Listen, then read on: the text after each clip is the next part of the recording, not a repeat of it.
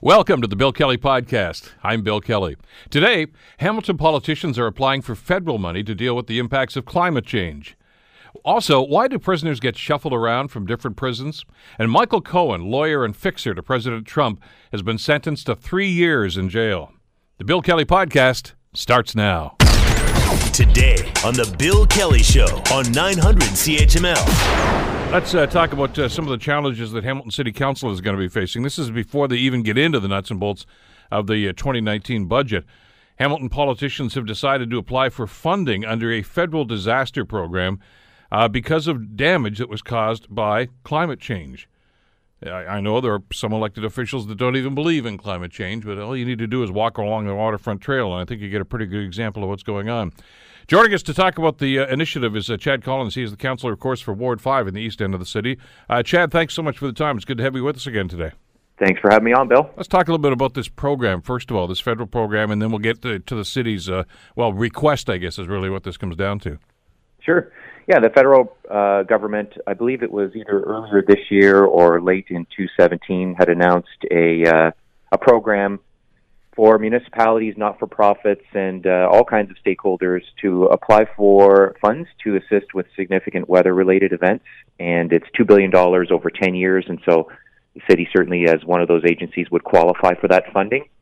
And uh, we made application uh, as the election process was taking place. Uh, staff were com- um, uh, compiling a report and a list of projects and uh, walked that report onto us yesterday um, onto our agenda because there's a very tight timeline. I think it's January of 2019, and so with this being one of our only opportunities before the break to uh, to have that passed along to the federal government, it was in front of us yesterday for consideration. Are you com- comfortable with that time frame, Chad? I mean, you can recall a couple of years ago where the city missed the boat on a, a federal funding program because they didn't get the applications in on time. Yeah, it's always a head scratcher in terms of how sometimes it's almost the eleventh hour and you have a gun at your head. But um, uh, you know, I, I was thankful that staff took the initiative to to uh, to do it. I mean, if had they waited until uh, the new council was sworn in and we were into the regular uh, committee schedule, we probably would have missed the deadline and an opportunity to take advantage of uh, hundreds of millions of dollars that are being offered by the federal government. So I kudos to them, and I did thank them yesterday for taking the initiative and a very proactive approach to it.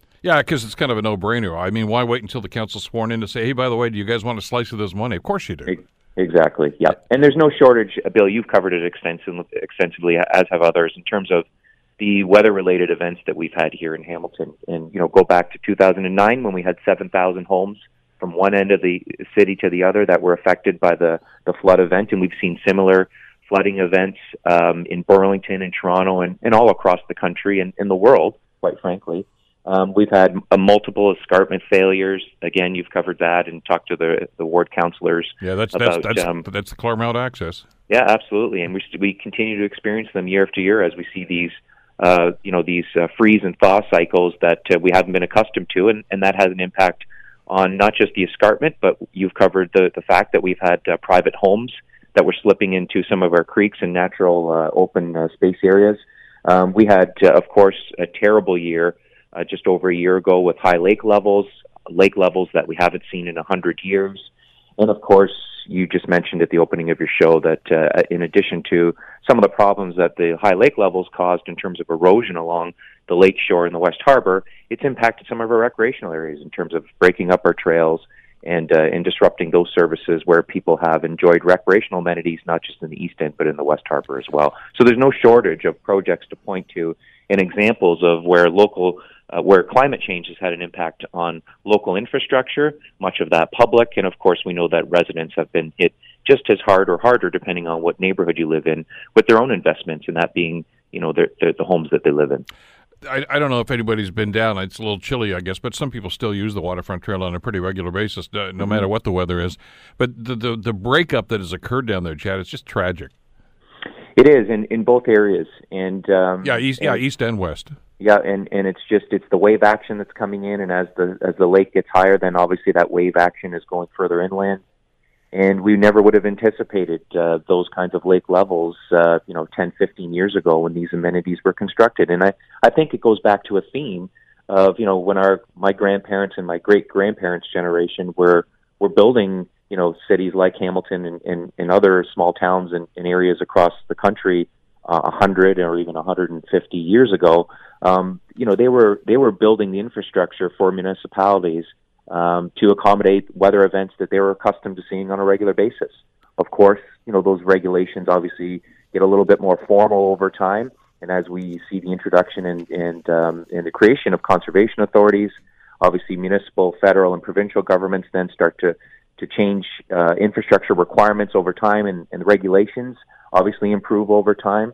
Um, but even with modern regulations that we've seen, and I, you know, I'd say modern as in, you know, through the 50s, 60s, and beyond, as conservation authorities have more power and more teeth in terms of regulation, uh, and obviously building codes change, and, and all all codes change over time.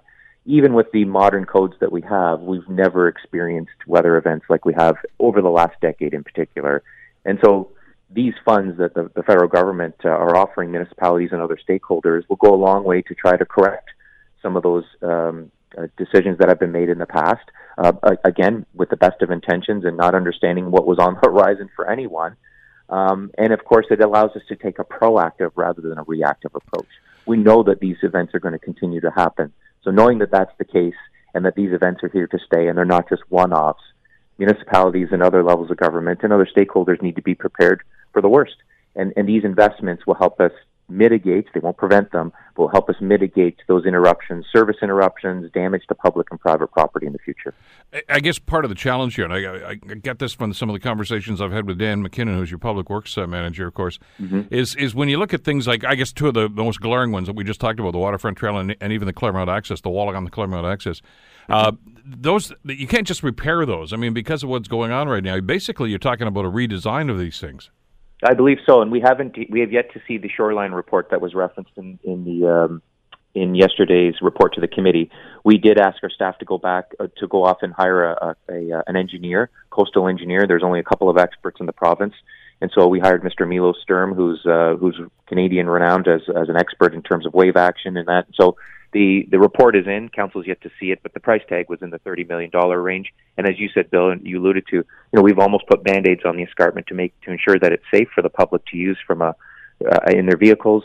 And um, and I think we're going to see a more comprehensive report in the future that says, you know, to to really make substantive changes to ensure that we're not experiencing these slides uh, every spring. You know, there's some major investments that are required. And to date, to be clear, we've we've either repaired or upgraded our infrastructure locally entirely on the municipality's dime. And, and so all of the costs have been borne by local taxpayers.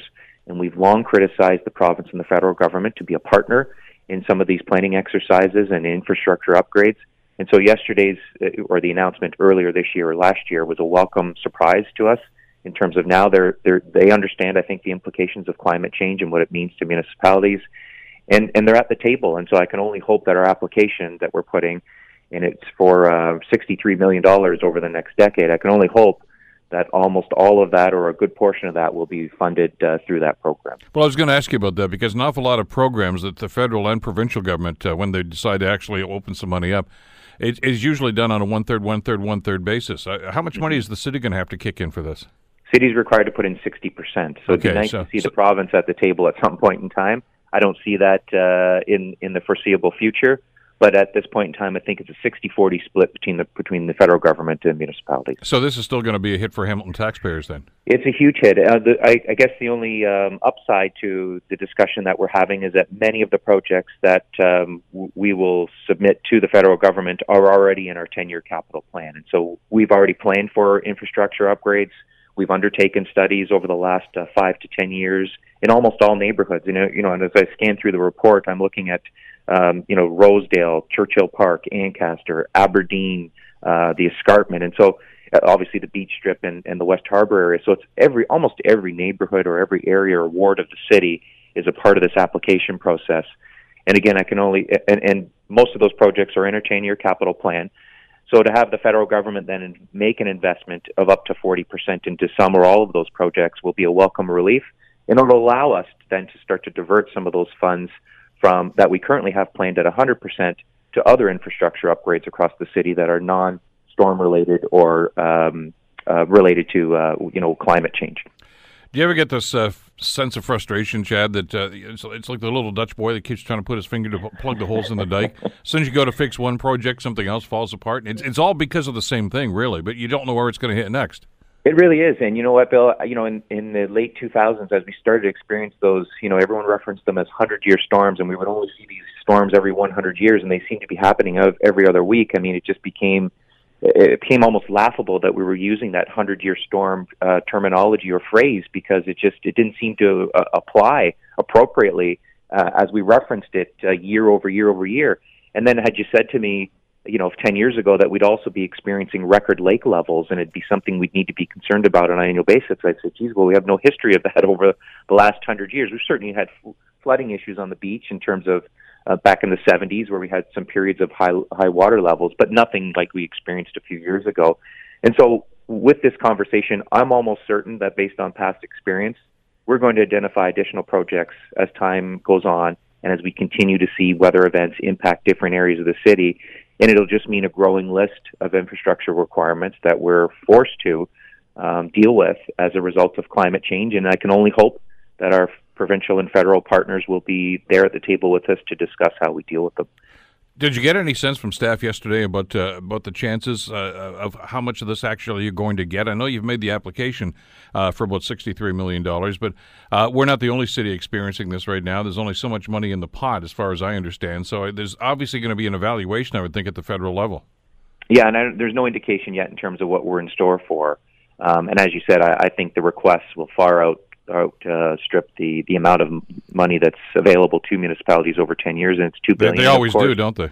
Absolutely, and of course, you know, governments change, and so as we see one government makes it a priority, we don't know with the government, and there will be another one that follows this. Um, you know, there, we don't know how those priorities will change and how those monies or that pot of, of funds will be then affected by a change in government and, and their own priorities that they bring to the table and, and so we're just hopeful that in the early stages and early days of its offering, that we're going to be in store for something and that it's going to gel with something that's now in our 10 year capital plan. Well, let's bring out one of your greatest hits. Uh, and by that I mean council, and that's about sustainable funding. Uh, mm-hmm. And here's another example of this. I mean, it's great that this money is going to be available, but it, this is a problem that's not going to go away. And and the fact is, is that as you say, with a change of government, uh, this thing could dry up in no time. Well, you saw that just a couple of months ago when the province mm-hmm. killed the cap and trade program and all that right. infrastructure repair money that was supposed to come your way, gone. And, and that, that's that's, that's, that's one of the challenges that, that every council faces these days.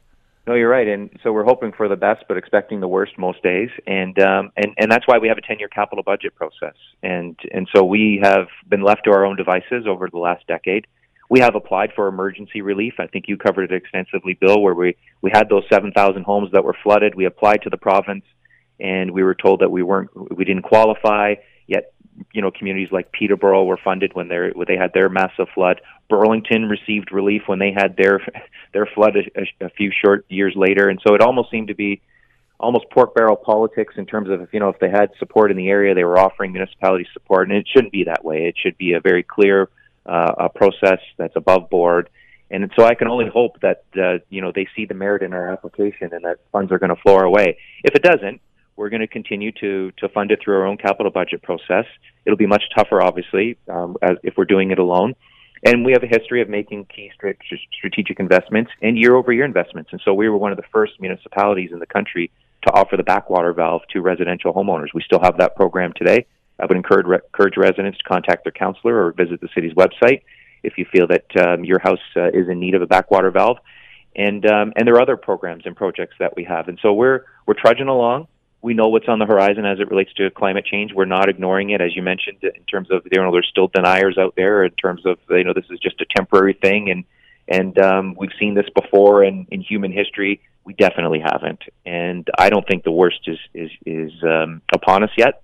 And unfortunately, as uh, the weather changes, uh, we will have to continue to find ways, not not just in terms of dealing with it from an infrastructure perspective, but also finding creative ways to finance it because there's only so much capacity within the community to be able to afford some of these investments above and beyond all the other needs that the municipality has. Well, and again, I'd love to see. I know we got just about out of time here, but I'd love to see the province come to the table here. Uh, now, maybe not this government, but it means the previous mm-hmm. government mm-hmm. at least recognize that. There's a project going out right outside our window here on the 403 road. It's at uh, you know as I look down the hill here, and it's a it's again it's a culvert reorganization and reconstruction because of the flooding that's occurring. So they they recognize it, and they got, look at you got to understand that the cities are going through the same thing too, and there's there's got to be a coordinated effort here. Absolutely, and and the more uh, stakeholders at the table, and it's not just governments. You know, we've we've obviously had the assistance of local entities like Environment Hamilton and Green Venture, and all kinds of people at the table providing their expertise. And of course, those people are also uh, lobbying provincial and federal governments for resources locally. And so it's a joint effort. It's a community effort, and uh, and I don't think there's any area of the city that's been unaffected by it, uh, you know, to date. And so I can only hope again, Bill, that they see merit in our application, and at some point in time over the next year or two, some or all of the $63 million that we've asked for will be granted, and we'll be able to funnel it into this community to make sound investments. Good luck. Hope it works for you. Thanks, Bill. If Thanks I don't so talk much. to you, have a Merry Christmas to you, and Rebecca, and your family. And you too. Thanks so much, Chad. Uh, Ward 5 Councillor Chad Collins, of course, uh, with the city trying to uh, get a piece of that money that uh, the federal government's made available for a number of different projects. And you see them as you walk around and drive around the city that uh, it's work that needs to be done. You're listening to the Bill Kelly Show podcast on 900 CHML. Why do criminals get shuffled around to different prisons? Uh, there was public outcry, of course, a couple of months ago, and uh, Terri-Lynne McClintic was uh, moved to a healing lodge out in Saskatchewan uh, from her maximum security prison. Uh, the outrage was palpable, obviously. The security minister, Ralph Goodale, did a review. Actually, he ordered a review from the justice system, and she has since been returned uh, to a maximum security situation. But uh, on the heels of that, uh, it came news this week that uh, her partner in that murder uh, has also been transferred. His name is Michael Rafferty, of course, and he also was convicted of uh, murder, kidnapping and murder, sexually assaulting and murdering Tori Stafford. And Stafford's dad, of course, Rodney Stafford, is outraged by this, as a number of other people are. And I'm sure you've seen some of the op ed pieces and a number of different posts on social media saying, How could they do this? What's the government doing? Uh, I, I, think there's an awful lot of misunderstanding about what's going on here, why it's going on, and, and the penal system in general. Uh, to clarify a lot of this, I'd like to bring uh, Todd White into the conversation, criminal lawyer and barrister in Toronto, and uh, always a welcome guest on the program. Todd, thank you so much for the time. It's good to have you with us again. Thank you, Bill. Nice to be with you. I, I, think we all share the outrage or understand the outrage about what happened. Obviously, this is a heinous, terrible crime. Uh, the people have been convicted, they've been put in, in jail. Uh, and, and, and you've seen the outrage that's gone on here, but maybe you could just back up a little bit, Todd, and explain there is a system and there there is a methodology to this, and and I, I think an awful lot of the outrage may be warranted, but maybe misplaced. I, I think the outrage over the Aboriginal healing lodges may be well placed, but I don't think the classification from maximum security to medium security um, has any basis in reality at all. Um, when you're sentenced to prison, that's your punishment. You're not sent there uh, for further punishment. You're sent there as punishment. And a transfer from maximum security to medium security happens all the time. It's simply a move down the security risk ladder. It means that the uh, offender um, meets all the institutional requirements and is not an escape risk. That's what it means. Some people go to prison and they say, I'm here to do my time for life. And so they sit there, read a book, and keep to themselves, get into no trouble, no escape attempts, no drugs, no fighting. So they don't need as many guards to watch them. They are sent to a medium security uh, penitentiary. But it's still a pen, it's still a penitentiary. Um, there are a lot more inmates in medium security.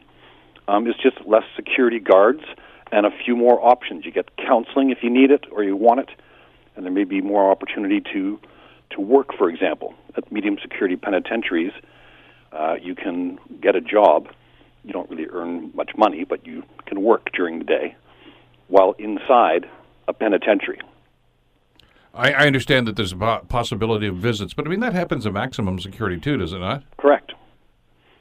I think a lot of people are trying to draw a distinction, and I, I think if we use the phrase here, Todd, but you know uh, minimum security or uh, minimum medium security, people have this idea of uh, of you know the motel, you know, where you can play golf and all this sort of thing. I mean, we've seen that that characterized in movies, etc. But that, I, I, think that's that's probably a false characterization, is it not? It's it's it's false, except in the states.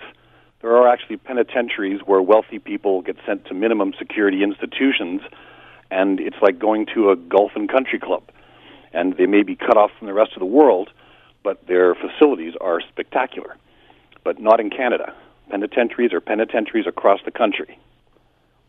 And and there is still incarceration. There are still high walls. There are still guards. Correct. Correct. And your your freedom is completely gone. They tell you when to shower. They tell you when to eat. They say you can go in the yard with their other prisoners for an hour. It's still penitentiary, and you're not leaving. So, I, I, again, for those that are trying to uh, get this uh, through their heads as to what this is looking like, I, uh, it, with a fair characterization, if I can just borrow from art for a second, I mean, you remember uh, obviously the movie Shawshank Redemption, uh, and and that was, a, I guess, a minimum security prison. I mean, people there's jail, they're in jail, the big walls, there are guards and everything Correct. else, but at the same time, they're part of the prison population. They're not segregated as you would be in maximum security. Correct. So it's it's still punishment. Absolutely. Your your liberty is completely restrained. Um, you just don't need as many guards to to watch you. That's all. So, how is that determination made? Is there an evaluation process on an ongoing basis, or do you apply for this? How, how does that work? Um, as soon as anyone's sent to the penitentiary, they're automatically sent to maximum security, and then depending upon the offense and your background, your criminal record, and how you do in your first number of months, you can be reclassified. It seems that these people spent at least six years before they were. One of them was sent to medium security, which is almost the same, but the one sent to the Aboriginal Lodge, very, very different. I have a problem with that one. I think a lot of people do, as, as to why that even happened in the first place, and, and obviously upon review, uh, that uh, that was granted. But uh, and again, let me let me address a couple of other things. And I'm not trying to you know uh, get on anybody's back, nor am I trying to point the accusing finger at anybody. But invariably, when something like this happens, Todd, and people get outraged, they say, "Well, what's the government doing?" This has very little to do with the government, if anything. Correct. It, it, it, our laws are the laws, and the penitentiary system has their their rules and regulations that have been passed, and they've been following for many, many years. Um, and classification of offenders is something that's been going on since Canada first existed, and it's something that the prison systems do. And um, you know, the, their internal processes that have worked pretty well, except for the Aboriginal lodges. There's a lot of problems with those. And and she was not the only one. McClintic is not the only one who's actually abused that system. And, and I know that as as we learned a little more about that, we heard about escapes and a number of other things that people were were being you know given that, that opportunity. And that, that's obviously something I think they're going to have to reevaluate. Yeah, But- because uh, these these lodges, most of them are minimum security, so there's very little security, um, and it's in uh, an area where you can sort of wander off the property, no gates, no fences, that kind of stuff. Not usually reserved for people convicted of murder. Well, that's what I found bizarre about that, especially the one in which she was uh, placed, because apparently uh, you're absolutely right. That was the characterization. Uh, you can just wander away, and they say, "Well, you're far away from any, any other community." Well, yeah, there are roads though, and you don't know what's going to happen. Uh, so it, it just seemed rather odd that somebody that, uh, committing a crime of that magnitude would be allowed to actually uh, be placed in a situation like that. But that's not the case with uh, uh, with the, the the one that we're talking about now. And in the case of uh, of what's happening with uh, the other individual, of course, with Michael Rafferty, he's he's still in prison. I, I, people have to understand that he's he's there and he's going to be there for a long time. and and the, the the benefits that he gets for being in medium security is less prison guards and the opportunity to to to work. So you- instead of sitting in your cell all day, you you know do certain jobs that penitentiaries have, and you get uh, you know token amounts of money to spend while you're in prison. But it's nothing like you see in the movies. It's still penitentiary. What about uh, the, the feeling that some people have, and I'm sure you've heard this uh, in your travels uh, through the court system and the and the judicial system, that said, "Look, this was such a heinous crime that you know what? Forget about what the rules are. We want this guy locked or that individual locked in a cell 24 seven, uh, with no interaction, no privileges of any kind." that's impossible. That wouldn't. That's cruel and unusual punishment. The courts have held. You can't keep someone locked up by themselves for the rest of their life. They'll go insane. And it and it's never happened anywhere. But there have been incidents, actually, I guess, as we talk about this, Todd, where uh, there have been, I guess, cases of solitary confinement that have gone on much longer than they should have, and the courts have ruled against uh, the, the prisons in, in situations like that. Correct. It's, it's cruel and unusual punishment to keep someone in solitary confinement uh, for long periods of time. It can literally, you know, kill them. So this is a system, and, and everybody, no matter what kind of crime you've committed, no matter how heinous, no matter how horrific uh, the the act was, this is a system that uh, that it applies to everybody. Are there, can can there be exceptions to this? I mean, upon sentencing, can can uh, a, a, judge or a jury recommend that you know no, you you stay where you are? I, am thinking of the example of Paul Bernardo, for instance. I know he was classified as a dangerous offender. Is that a, a different set of circumstances? No, he, he's he's he's in solitary confinement, sort of. Yeah. Um, for his own protection, um, because prisoners in penitentiaries have their own sort of justice system, and that anyone accused of hurting or let alone murdering uh, a woman or a child um, will probably be killed by other inmates. So he's kept in protective custody by himself, so he won't get murdered. Which is one of the reasons that Paul Bernardo many years ago applied to be released into the general population because he wanted to die, I think. Well, what about the situation of Michael Rafferty then? I mean, you know, this is a guy who obviously abducted a little girl and, and murdered her. Uh, would he not qualify in that same situation for that kind of treatment? Uh, he should be, because it, it, would seem that his, his life would be in jeopardy. But if he's sent to a medium security, um, then chances are he's not. I find that odd. It's very odd. It's, but obviously, there's not been a problem. Can we, when we have these these outraged uh, individuals that that react to these sorts of things in these stories, uh, invariably what they say is, "Well, why wasn't the family of the victim notified about this?" Is is that a, a procedure that needs to be followed? Is that a courtesy if in fact it it does happen? No, it, it's it's it, it's nothing to do with the sentence. He's still locked up in a federal penitentiary. You know which cell he's in, what he's having for lunch is you know none of the concern of the victims or the victim's family or it's you know just procedure that goes on it's not as if this guy's you know out on weekends or getting any special privileges that you would be shocked by and, and, this happens with other prisoners. I mean, you know, the, Cliff, the, the, Clifford Olsons and, and the other people guilty of heinous acts. I mean, they they've been switched around from institution to institution. Correct. And there are people who are convicted of murder that may be in a minimum security prison after, you know, serving, you know, 10, 20, 30 years. They may be older, they've never tried to escape, and they've resolved themselves to doing their life sentence. So they're not a threat to anyone, they're not at risk of fleeing, so they can be sent to a minimum security prison, and they'll sit there and read 24 hours a day. You mentioned something right off the top, Todd, that I think was was uh, maybe characterizing exactly what we need to, to talk about here, and maybe the message going away from here. Going to prison is the punishment. You don't go to prison to be punished. Correct. That, that's an interesting distinction, and I think one that a lot of people fail to make. Correct. The, the, the being in prison is the punishment, and I can tell you as a lawyer, um, when I go to to jails or to prisons to visit clients, I hate it I absolutely hate it. You can't get in without going through huge, you know, steel doors, and you don't have any personal contact. It's all buzzers and beeps and slams of metal, and you can't leave unless they let you. You better have your pass and your lawyer's card. It's your liberty that's taken away. So he's uh, he's not sitting there right now saying, "Boy, I really put one over on the system." No, absolutely not. Uh, Todd, thank you so much for the clarification. Let's just say that I, I, as I read some of the, the memes that I see in social media about this, and again, I, I say I, understand the outrage uh, that people are upset about this because of the nature of the crime uh, that was committed, but there is a system, and it's not as if we're trying to.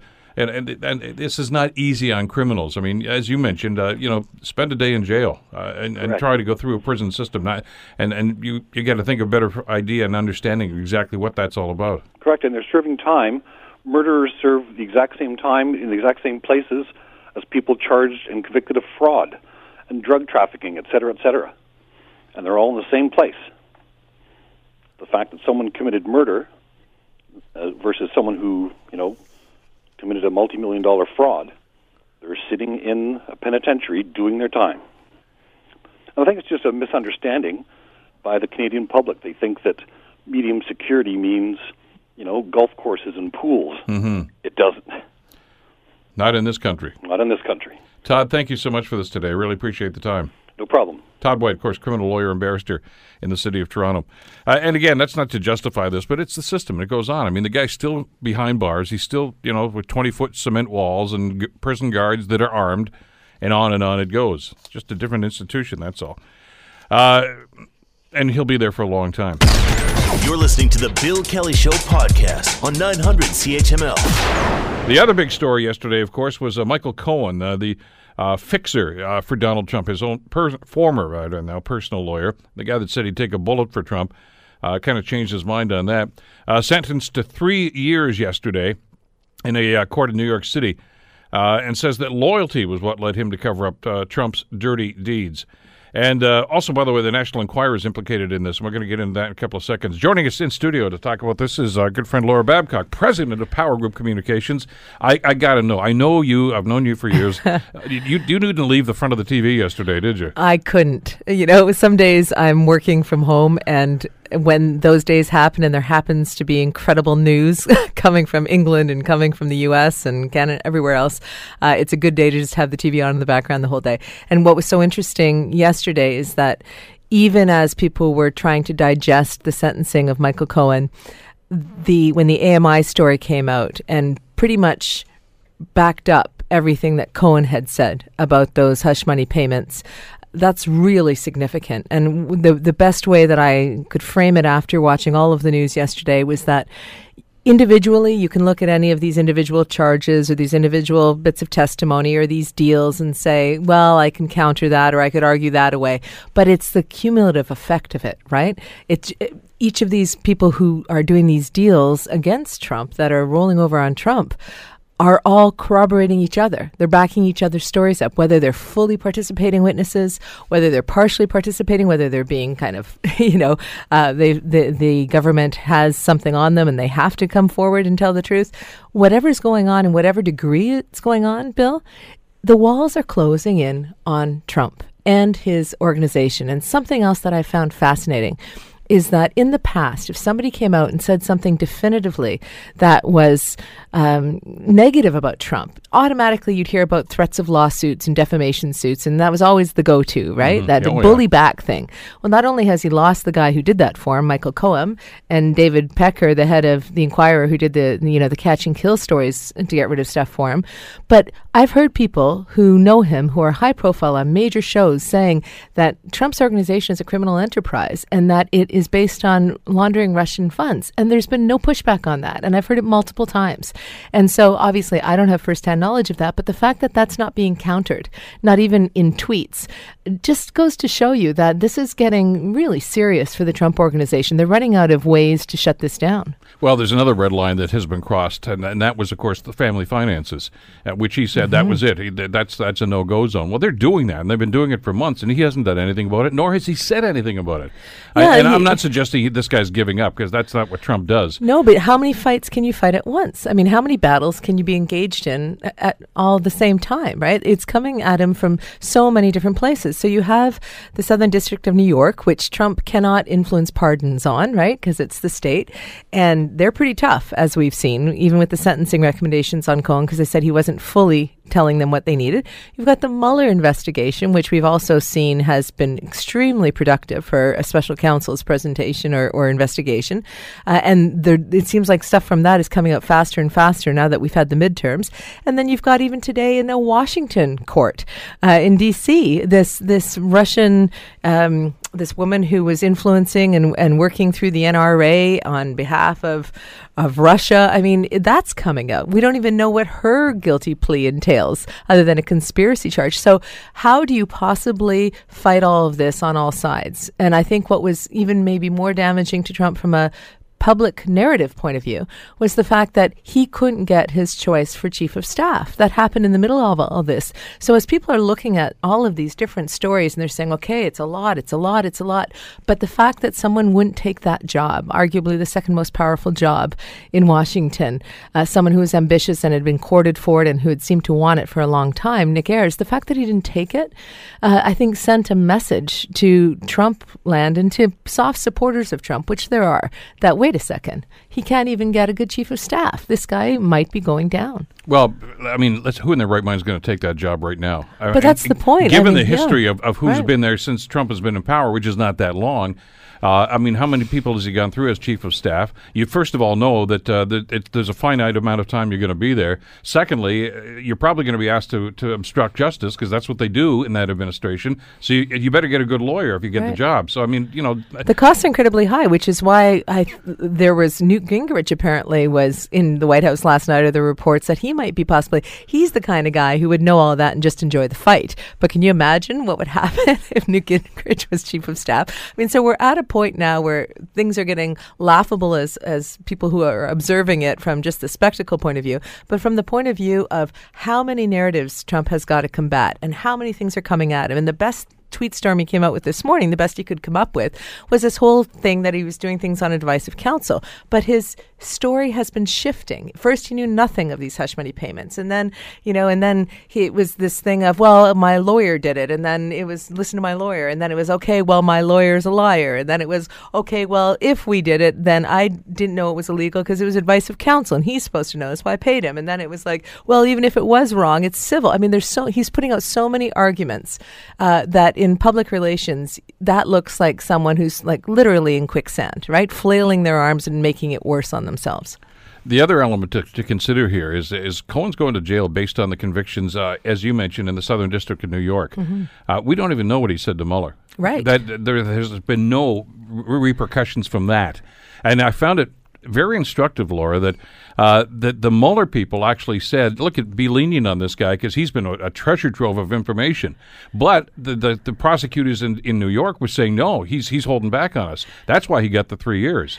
So Yeah. so clearly there's a mixed message there. Which, in other words, he sang like a canary, obviously, to Mueller, but he wouldn't do it in New York. And- About things that had to do with Russia and the campaign, apparently, presumably with Mueller, and that was helpful. Just like Flynn, they recommended no prison time for Flynn because he sang like a canary right out of the gate. But with the Southern District of New York, I guess to get uh, a recommendation of full immunity, you've got to say everything bad that you've done and everyone you know since the day you were born. And so uh, it's reported that Michael Cohen, in that context, said, okay. I'll take the hit, I'll do some jail time, but if I do the full thing asking for leniency fully, I'm going to have to possibly implicate members of his family or friends, and he just wasn't willing to go there. Now, if a year in prison within that time frame, if he decides that he really wants to say more uh, and perhaps get a reduced sentence, then that's an opportunity that he has in front of him. So he was being a little bit cagey because the Southern District of New York has different rules than the Mueller uh, probe does, and, Yeah. and that's what's made it so complicated, I think, for people to watch all of this. Let's talk about David Pecker for a second. Uh, he, of course, uh, f- well, from the National Enquirer and the parent organization, uh, International Media. Uh, that they, they've been implicated for some time. We've known about that relationship. Pecker and, and Trump are very good friends and have been for the longest time. But the, the, the revelation, I think, that raised a lot of eyebrows, though, Laura, was this safe Yes. of, of dirty information about Donald Trump that they've been saving and not printing. In other words, they it's, it's not as if they were blackmailing him. I don't think they were anyway, but they were trying to protect him, and they admitted that in their statement yesterday. Well, it's so fascinating. And the payment they, they also said, well, so they corroborated the fact that that payment to that hush money payment was in fact about the election, which is what Cohen has said, which makes false that which makes Trump's claims that it had nothing to do with it. It was a private matter to protect his family. Well, if he really cared about it, he would have paid that off years before, right? It was done uh, around the Access Hollywood tape time. It was done when it was a critical narrative in the election about his relationship with women and his level of decency, and so it was a it was a catch and kill. It was a payoff. It was everything they could do, and and so Pecker has admitted to that, and so has Michael Cohen. So you know, unlike the John Edwards defense, there's actual witnesses. There's actual corroborating witnesses who are part of this thing, right? So not only have they done that, but they've also said, as part of their immunity at um, the Enquirer, that they are going to continue to cooperate.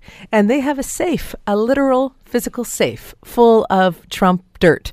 Uh, and so, if ongoing cooperation means, you know, you've got to give us what we need, I would be a little bit concerned if I were Trump. David Pecker, uh, and nor anybody else for that matter, Laura, sings like this unless the prosecutors have something on them.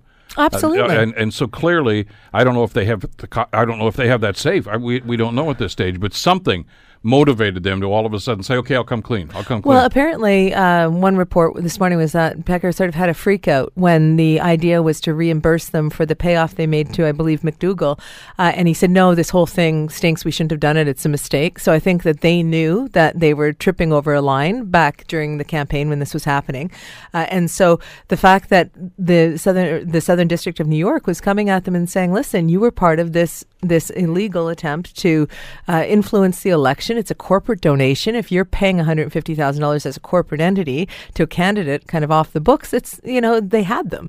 Uh, and so do they have them on more? Who knows? But they've got immunity based on further cooperation. And there's a safe that is, that's full of stuff. So this is not conspiracy talk. This is what was in the court filings. It's interesting that the way the discussion evolved uh, through the course of the day yesterday, and of course there's a revelation about the National Enquirer as well, uh, all of a sudden to not so much about Cohen, but about what are the next steps.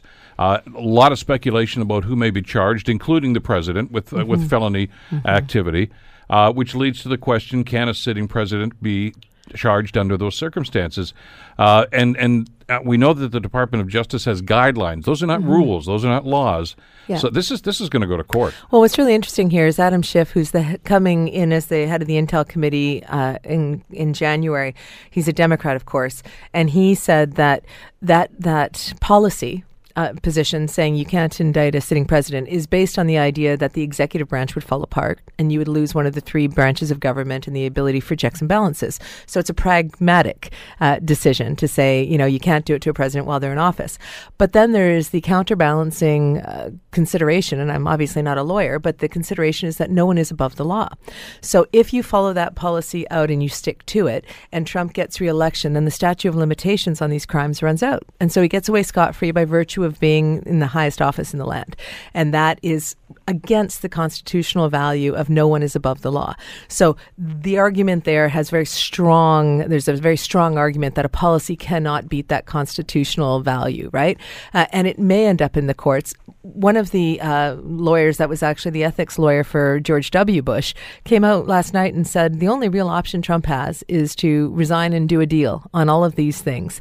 Uh, and in that case, it, you know, it would it would not be what he wants to do, but it would be the way to avoid the maximum legal jeopardy that might be coming at him if he is right now considered an unindicted co conspirator, because uh, they're deciding not to indict him while he's in office, if he loses in two years and walks out the door uh, and they indict him for all of these crimes, uh, he could be in real jeopardy. If he wins again, that's where the argument of who's above the law. And I must say one other thing a woman, a lawyer named Felicia, is coming in. Uh, she's been elected and she's coming in to run the Southern District of New York. And she said that she's going to do wide ranging probes on all of Trump's family business, on all of his colleagues. So and this is this legal jeopardy for him is only getting greater, not lessened. And so technically, he might be able to beat it on a couple of those different things we just mentioned, but it's getting pretty bad. Well, the concern here, I think, on a lot of folks that are looking for some sense of justice here, is if this does go through the courts and ultimately to the Supreme Court, uh, obviously his beer-loving newest appointee, mm-hmm. Kavanaugh, is is going to be a, a, at least one vote, maybe the deciding vote, to simply say no, you can't do this. And so that would apply to um, getting him out of office legally, like indicting him yeah. while he's a sitting president. But it has nothing to do with the Southern District of New York and the lawsuits that may plague him for the rest of his life and then his children's lives. I mean, so the federal question is one the the fact that by being president, he's opened himself up to all this scrutiny in New York with Michael Cohen and the and the campaign. I mean, I, I can't help but think that the Trump circles are saying, why did we ever run for president? This has exposed all of us to so much potential legal liability. Uh, there's also the question of impeachment, right? Is there going to be a point where there will be sufficient senators, uh, Republicans in the Senate, who might follow through with impeachment? It depends. Right now, they're saying uh, campaign laws, no big deal, no big deal. Uh, but what, what what happens when more's added, or when we hear testimony from this Russian person, or when Mueller comes out? Is there a point where they see him as being too much of a political liability for their own survival that they turn on him? We've already seen his closest allies turn on him. These senators aren't aren't lovers of Trump. They just signed on to this Faustian bargain and I know they talk about support, and and it, in the population, I mean, the, the red-hatted people are still that thirty-nine to forty percent. They're not going anywhere. They don't mm-hmm. care what he does. They just love the guy for whatever. Sure. Uh, but it's the Senate that you really have to wonder about. And and again, I hate and people don't like to go back to Watergate analogies, but the tipping point there in in those hearings uh, was when the Republicans on that committee, uh, Howard Baker, Lowell Weicker, and others, simply said enough is enough. Mm-hmm. this is and the, the, the, revelation of the tapes, uh, Rosemary Woods and erasing yes. tapes, etc., seemed to be a tipping point. They said, you know what, this this this stinks. Well, we're, that, we're, not there yet. It's that famous line where Nixon apparently asked, uh, "What are my votes look like?" And they said, "Mr. President, you don't have ours." Right? This kind of kind of crushing sense of isolation away from the, he'd done too much and gone too far there are some tapes in this whole Trump thing, the, the conversation between Cohen and him around the, the hush payments, the tape on the plane where he said he had nothing to do with, knew nothing of any of this. Um, it has shown him to be a liar on these questions. Now, is lying a high crime and misdemeanor? No. Politicians probably aren't going to see that. Is campaign finance? No. They're probably all afraid that if theirs were scrutinized, they'd have some issues as well. Uh, is having these illicit affairs on your family? No, because we've seen lots of Washington politicians get caught on that kind of thing. Is it going to be the cumulative effect and the potential political fallout for them uh, that is going to make the decision? I think so. Yes, I don't think that there's that same sense of decency that would have a president like Nixon say, "Okay, I'll, I'll, bow out," or the decency to say, "You know what? You don't have our vote because you've been doing something illegal." I think it's going to come down to raw political calculation, to tribalism, and they're going to decide, "Hey, uh, we can't survive him. We can't get reelected. There's too much here. We've got to bail on this guy." I think that's probably going to be the calculus. Laura Babcock, president of Power Group. Always a pleasure. Thanks for coming in today. The Bill Kelly Show, weekdays from 9 to noon on 900 CHML. The Bill Kelly Podcast is available on Apple Podcast, Google Podcast, or wherever you get your podcasts from. You can also listen to The Bill Kelly Show weekdays from 9 till noon on 900 CHML. I'm Bill Kelly. Thanks again for listening. And don't forget to subscribe to the podcast. It's free, so you never miss an episode. And make sure that you rate and review.